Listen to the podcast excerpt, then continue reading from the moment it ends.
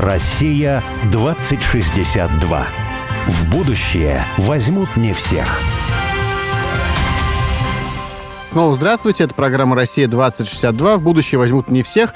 Сегодня у нас в гостях Влада Вальченко, человек, который переехал из Парижа на Чукотку и счастлив там. Влада, привет. Приветствую. Привет.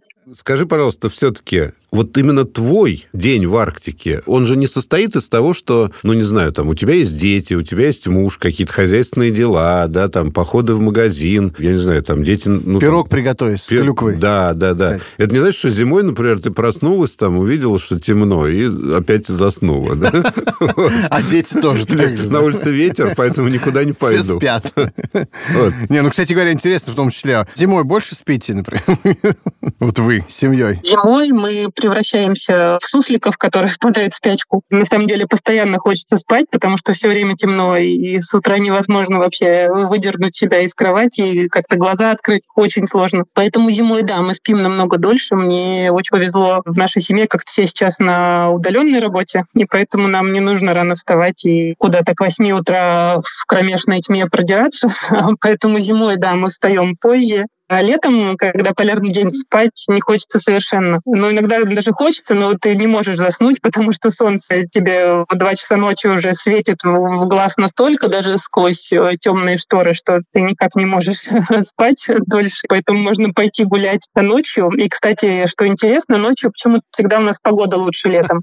А на прогулку куда? Примерно часов до 6 до 7 утра такое затишье, нет ни ветерка, тепло. Самое такое приятное время, чтобы идти на прогулку с 7-8 утра уже начинает потихоньку раздувать такой холодный, пронизывающий летний ветер чукотский. У нас есть э, два таких места, куда мы чаще всего ходим, даже три, наверное. Это берег э, моря, берег бухты. Пятиэтажка наша стоит на самом берегу, и буквально минуту мне нужно пройти, чтобы оказаться у моря. И вот летом мы с утра хватаем термос, кофе, печеньки какие-нибудь и идем прям завтракать на берегу. Если погода хорошая, то я с собой компьютер тащу на берег и прям сижу, какие-то тексты набиваю там, потому что не хочется уходить и прятаться от солнца, если оно вдруг есть, если оно еще и греет, то вообще. А потом ночью, когда ветер стих, надо погулять еще, и получается, что летом вообще такой режим какой-то очень насыщенный, бессонный. Каждую минуту хорошей погоды ты пытаешься поймать, потому что ну, вообще отличие северного лета в том, что оно непредсказуемое, оно может закончиться там прямо сейчас. И как только вышло солнце, это не значит, что наконец-то лето наступило и теперь так будет всегда. Это значит, что если ты прямо сейчас не выйдешь и там лицо солнышку не подставишь и не позагораешь, может быть, больше у тебя не будет такой возможности вообще до следующего лета. Так, первое место, я сказала, любимое для прогулок — это берег. Второе место у нас есть еще, называется Аврора. Местные жители его называют. Это вот надо завернуть в другую часть бухты. У нас бухта такая а, раздвоенная. Там уже связи нет, поселка не видно вообще, и ты совершенно оказываешься на краю света, ну вот тоже на берегу моря. А третье место — это сопка, которая прямо над поселком. Поселок, собственно, на сопке расположен. И если подняться на эту сопку, то открывается вид на всю бухту проведения и на поселок сверху. А если еще немножко выше подняться, то поселка не видно. И там настолько тихо, что в ушах начинает звенеть. Такая вообще тишина невозможная какая-то космическая. И ты смотришь вокруг, не видишь ни одного строения, вообще никакого признака человека. И кажется, что ты вот реально на краю света оказался. У меня созрел такой вопрос. Я человек, любящий поесть, поэтому меня вот это тревожит вопрос. Что едят люди на, на Чукотке? Кажется, отсюда что, ну, понятно, что туда доставлять продукты как Он еще сложно. любит баню, понимаешь? И следующий вопрос будет про баню. Есть ли баня на Чукотке? Не выдавай, не выдавай. Ну, баня есть у нас прекрасная. А после бани можно добежать до моря? Можно, конечно, она на берегу моря, можно прям спуститься и плюхнуться туда. О, круто. Так и делают у нас. Ой самые смелые. Надо ехать. Он куда-то засобирался сразу. Я пакую чемодан. А вот по поводу еды. Понятно, что туда яблоки доставлять сложно, но вот, э, кажется отсюда, что моря, океаны, соответственно, должны быть какие-то деликатесы, местная рыба, не знаю, краб там, или что-то такое, моллюски какие-то. Есть у вас такое действительно, или это только кажется отсюда? Арктический голец. Слушайте, ну все это есть, но это все в море живет. Вот. На берег не выходит? Нет, никак не выходит. Если если у вас есть гидрокостюм и лодка, и вы можете за этим всем нырять, то у вас это будет.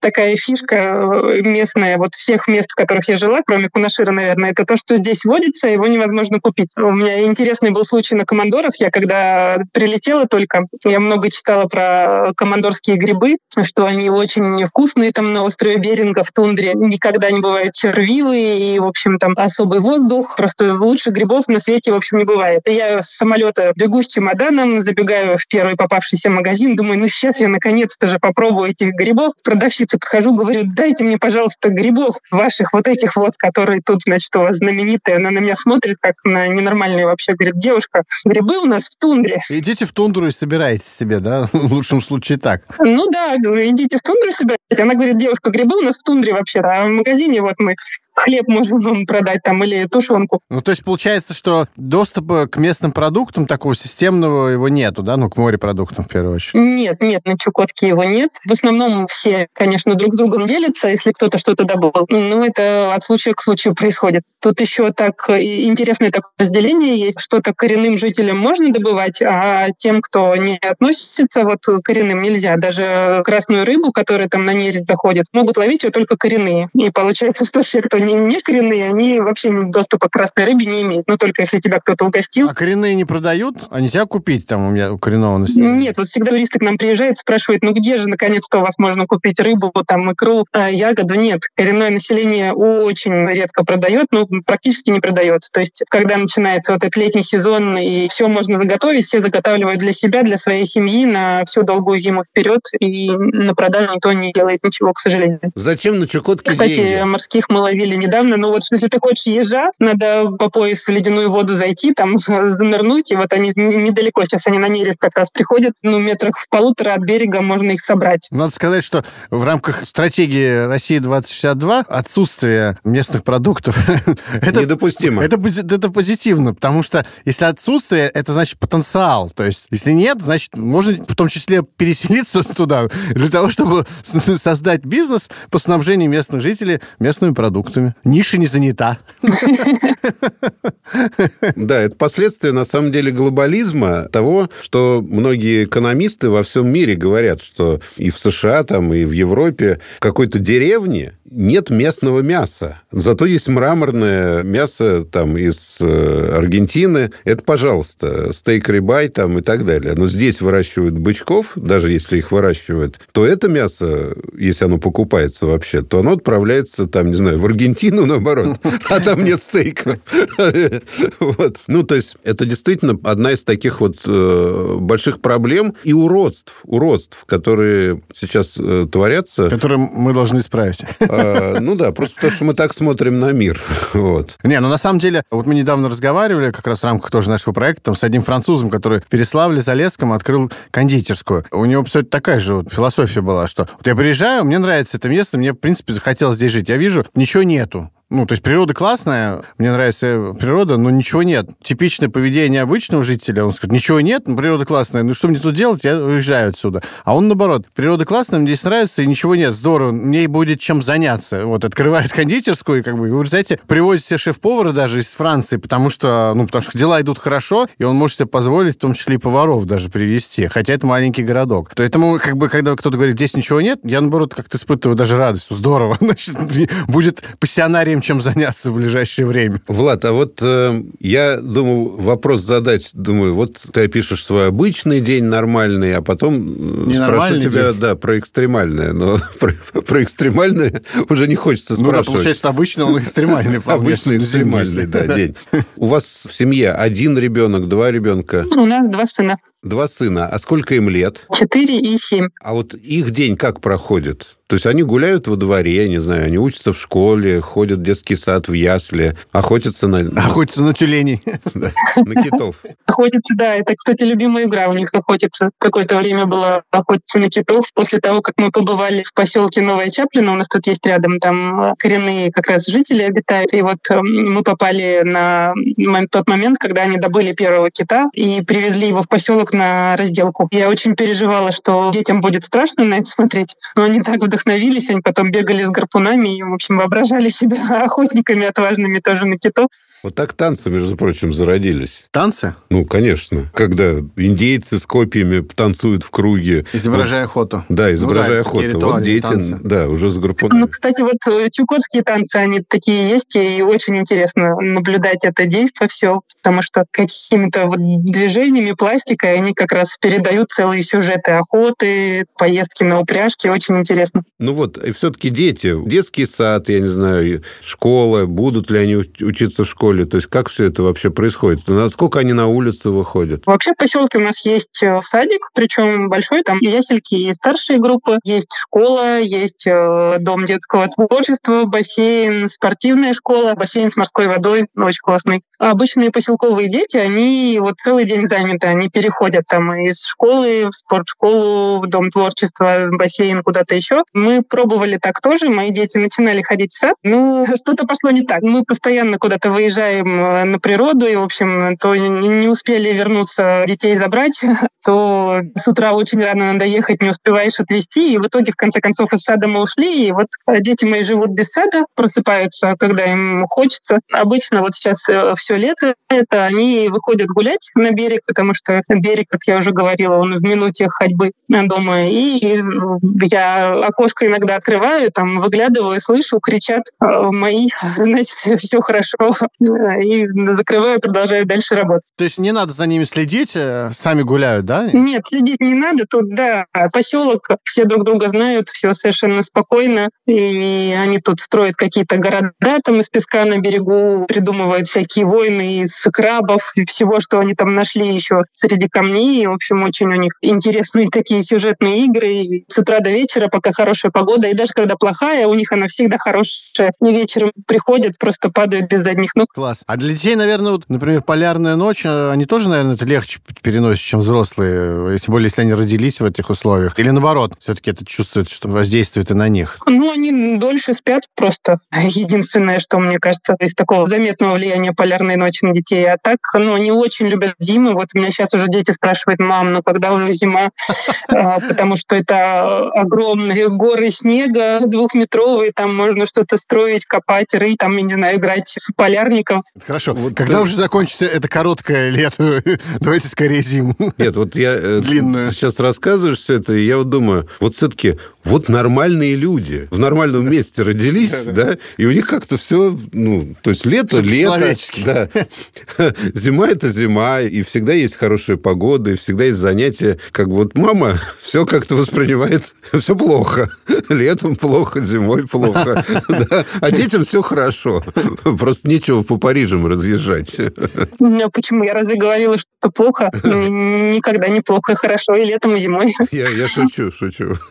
А вот, э, знаешь, технический прогресс – это такой символ 21 века. И человек, так сказать, на острие этого технического прогресса Илон Маск. Он собирает деньги для покорения Марса. И все очень вдохновлены, и он явно соберет, и явно в каком-то виде все это будет осуществляться, да, экспедиции на Марс. То есть Земля, она перенаселена, потому что население растет за последние лет по экспоненте. А по экспоненте это значит, вот как на шахматную доску ты выкладываешь зернышки, да, на первую клеточку положил 2, на следующую 4, на следующую 8 и так дальше. И кажется, что немного зернышек уместится на 64 клетки. На самом деле, к 20-й, по-моему, клетке, это известная притча, к 20-й клетке не хватило у эмира какого-то азиатского государства всех запасов зерна в государстве. Вот. И таким образом прогнозируется перенаселение Земли, поэтому нужно улететь на Марс. Как ты думаешь в связи с этим, если вложить триллионы, триллионы денег... Нет, то явно можно- в сто раз меньше, чем нужно для того, чтобы Да. колонизировать Марс, вложить в русскую Арктику. Да, то можно создать э, на Чукотке комфортные условия для жизни, при этом сохранив на самом деле вот природу такую хрупкую. Можно или нет? Чтобы тебе было кайфово и комфортно жить. Мне кажется, если есть триллионы, триллионы для покорения Марса, то для покорения Чукотки поменьше надо будет. На самом деле, ну, есть ведь уже всякие эти технологии бережного строительства в тундре. И мне кажется, что вполне себе можно освоить эти неосвоенные просторы, потому что ну, население планеты, конечно, растет, но население Чукотки, насколько я знаю, ну вот население поселка, в котором я живу, оно уменьшается последние несколько десятилетий. На всю огромную Чукотку на 700 тысяч квадратных километров там 50 тысяч человек всего лишь живет. Мне кажется, что вполне можно освоить неосвоенные земли, улучшить уже освоенные, и какое-то количество людей поместится здесь и может жить комфортно вполне себе. А вот есть какие-то у тебя предположения, может быть, просто идеи такие, пусть они даже фантазийного толка, все-таки мы говорим же про 2062 год, там через 40 лет технологии шагнут еще. Вот что было бы э, прям, не знаю, две-три вещи, которые было бы круто сделать на Чукотке, которые вам не хватает там, были бы они, были бы совсем хорошо. Пусть они еще не изобретены даже. О, слушайте, мне кажется, что все уже изобретено на самом деле. Все есть для того, чтобы улучшить жизнь чукотскую. Гарпун, лодка. Да. Не хватает нормальной логистики, потому что когда ты уезжаешь в отпуск и две недели тратишь на отпуск на то, чтобы уехать, собственно. Отпуск проходит как раз, можно не уезжать, да да. Вот. Э, не хватает нормального снабжения. Ну, это мне, наверное, не хватает. Мы недавно с товарищем спорили на эту тему. Я говорю, блин, вот я могу пересчитать по пальцам одной руки, сколько я огурцов съела за этот год. Он говорит, ну а что ты, нужны тебе огурцы? Ну, блин, вырасти, мне вот эти огурцы вообще не нужны. Ну, так забавно, но вот э, нужны, собственно, что ты корабль-то ждешь? Возьми и вырасти. А можно вырастить? Как? А как вырастить? На Кольском, на самом деле, грунтовый здоровую клубнику выращивали в советское да. время? У нас э, вообще на подоконниках люди выращивают огурцы и помидоры, и клубнику. И вот летом идешь, и все окна заплетены вот этими огуречными листьями, а зимой, когда еще темно, видно, где кто что выращивает, потому что лампы эти ночью горят э, фиолетовые. То есть это прям такая распространенная вещь, да? Очень массово все выращивают. Ну вот ну, просто на подоконнике. Это же модная тема, городское фермерство, сити-фермеры. Вот видите, вы уже внедряете инновации. Арктические фермеры. Арктические сети-фермеры.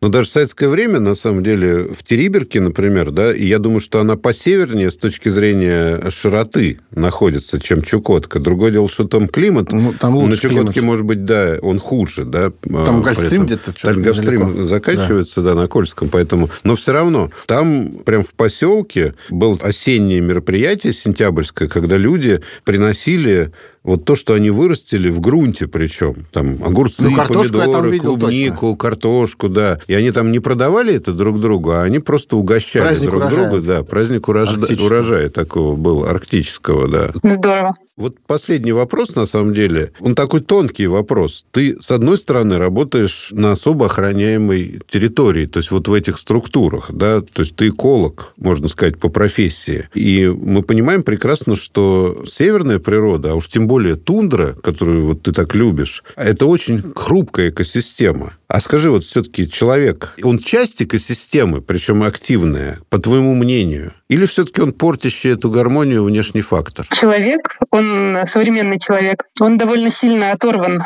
от экосистемы, и поэтому своим неосторожным шагом он может легко ей навредить. Но на самом деле изначально человек — это, ну, конечно же, часть природы и экосистемы. И одна из задач, собственно, заповедных вот территорий, заповедников национальных парков — это человека снова подружить с природой и научить его взаимодействовать с ней так, чтобы это было во благо и для природы, и для человека. Мне кажется, что это как раз та цель, которой а, в современном мире нужно нам стремиться, а, если мы а, хотим и дальше не на Марсе жить, а все-таки на нашей родной планете. Круто. Да, круто. Спасибо большое. Влад, спасибо да. большое. Не Рассказ хочется... вдохновляющий. Прям да. так захотелось к вам туда. Да, не да. хочется заканчивать да. этот разговор, но, да. но ну, надо, надо, тем больше тебе спать пора ложиться. Наверное, уже сколько у вас времени сейчас? Без 20-11. Ну, тогда спокойной ночи, Чукотки. А мы пойдем победаем. Съедим какого-нибудь краба камчатского.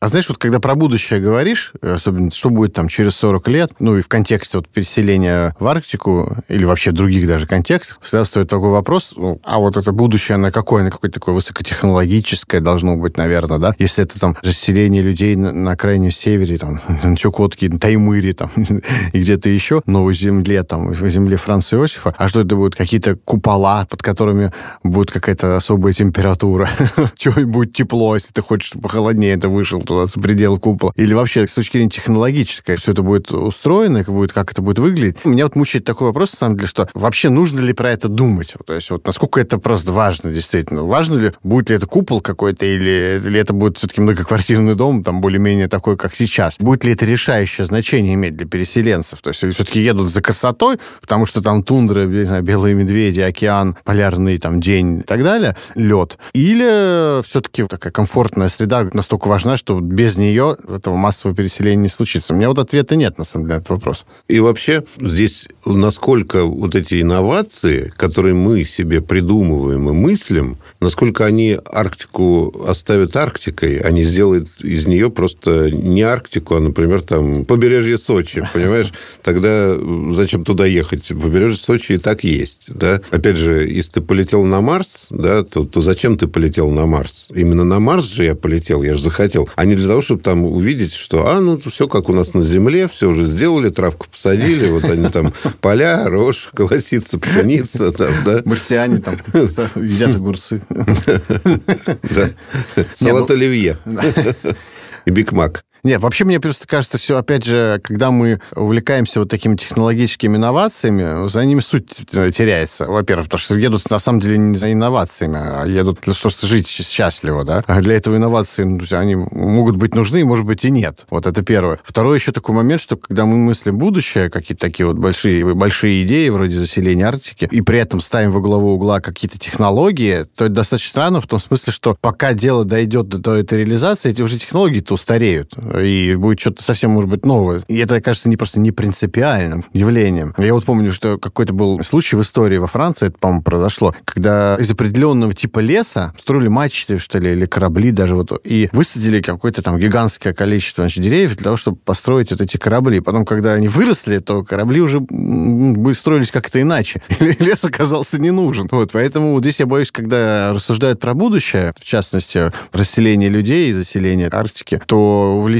вот этим технологиями, которые кажется, вот будущее это там какие-то технологии. Но на самом деле, говорю, будущее это вот счастье разнообразные возможности счастливой разнообразной жизни. И кому-то просто должно понравиться жить на крайнем севере. А уж технологии, ну как, подоспеют те, какие будут по возможности, конечно, лучше те и использовать. Не жить в землянке, понятно. Может быть, и купол будет нужен, а может быть, что-нибудь придумать тому времени другой совершенно. Я вот, кстати, помню, ну, например, в Териберке есть человек, который построил дома на скале, вокруг ничего нет, да, и нет ничего, кроме электричества, никаких коммуникаций, да, и он просто воспользовался теми технологиями, которые есть уже сейчас. Он тепловой насос закопал на своем участке, да, соответственно, он повысил КПД электрического отопления, да, повысил своего дома. Сертифицированный купил очистные сооружения именно для частных домов, для сброса воды на ландшафт. То есть вот все, что как бы есть на этот момент, да, и у него такие уютные, классные дома с видом просто на Северный Ледовитый океан, на скалах, при этом абсолютно комфортно, да. И не нужно никаких вот таких вот технологиях каких-то думать, там, какого-то будущего, да. Ну, кстати говоря, вот когда мы представляем себе там север Норвегии, естественно, всплывают образы каких-то красных домиков там с белыми окнами, скалы, ну что, высокие технологии какие-то? Ну, нет, ну, выглядит так, ну, симпатично, уютно, и люди там живут. Вот там как-то хочется в этом месте находиться, вне зависимости от того, есть ли там технологии или нет. Ну, придет будущее, придут и технологии. Но главное, что технологии, как бы, они не смогут привести туда переселенцев. То есть это просто есть технология, а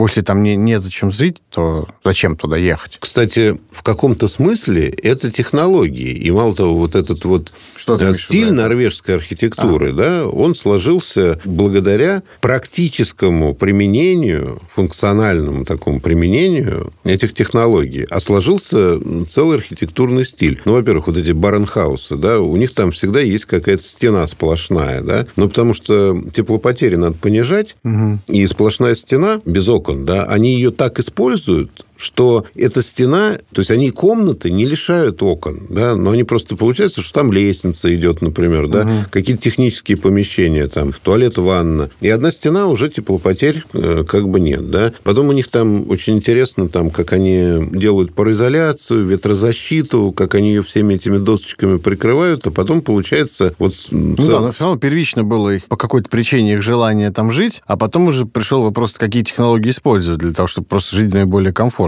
Да. И вот да. это, мне кажется, у нас часто очень как-то все путается, может быть, потому что, не знаю, все насмотрелись голливудского кино, что вот будущее это там, и сразу начинается телепортация, там, какие-то купола там, и что-то еще. И на самом деле это будущее, для... если даже представить, что оно такое, оно как бы людей от этого счастливее не, сделает, не сделает. То есть технологиями или без, надо какие-то иные, более веские причины бытия находить. Мало того, когда человек устраивается уютно именно в том месте, где он живет, и так, как требует это место, это всегда вызывает, наоборот, какое-то восхищение желание даже сделать так же. Вот опять же, там вот эти дома, большие пространства, ну, какие, норвежские? Да, да. Большие пространства, где высота как бы двух этажей, и они не разделены никак ни, ни на этажи. А, может быть, просто ну, сделаны такие, как балкончики, палати такие, да. Почему? Потому что туда же втаскивается лодка. Это дом-сарай, на самом деле, да, у которого вот куча пространств, они... Ну да, появилась какая-то своя логика пространства, которая сейчас там вызывает Восхищение. Вызывает восхищение, да. Ой, давай я в Подмосковье такой же построю, mm-hmm. да, при том, что это абсолютно неуместно, ну, бог с ним, но все равно mm-hmm. вот это вот... Как он классно устроился, понимаешь? Mm-hmm. Вот это всегда, конечно, и самое главное, да, это не технологии, самое главное, это любовь к месту. Да. И вот Влада, она, например, живет там ну, в пятиэтажке, да. В общем, не самое, наверное, симпатичное архитектурное строение, ну, как бы, с другой стороны, окна на океан, пляж песчаный, делает свое дело. Да. Так что будем продолжать искать героев в нашем смысле переселения, завоевания Арктики и рассказывать вам об этом. Завоевание будущих... Арктики с любовью. Да, с любовью. И будем про них вам рассказывать и вместе с ними. До встречи. Россия 2062.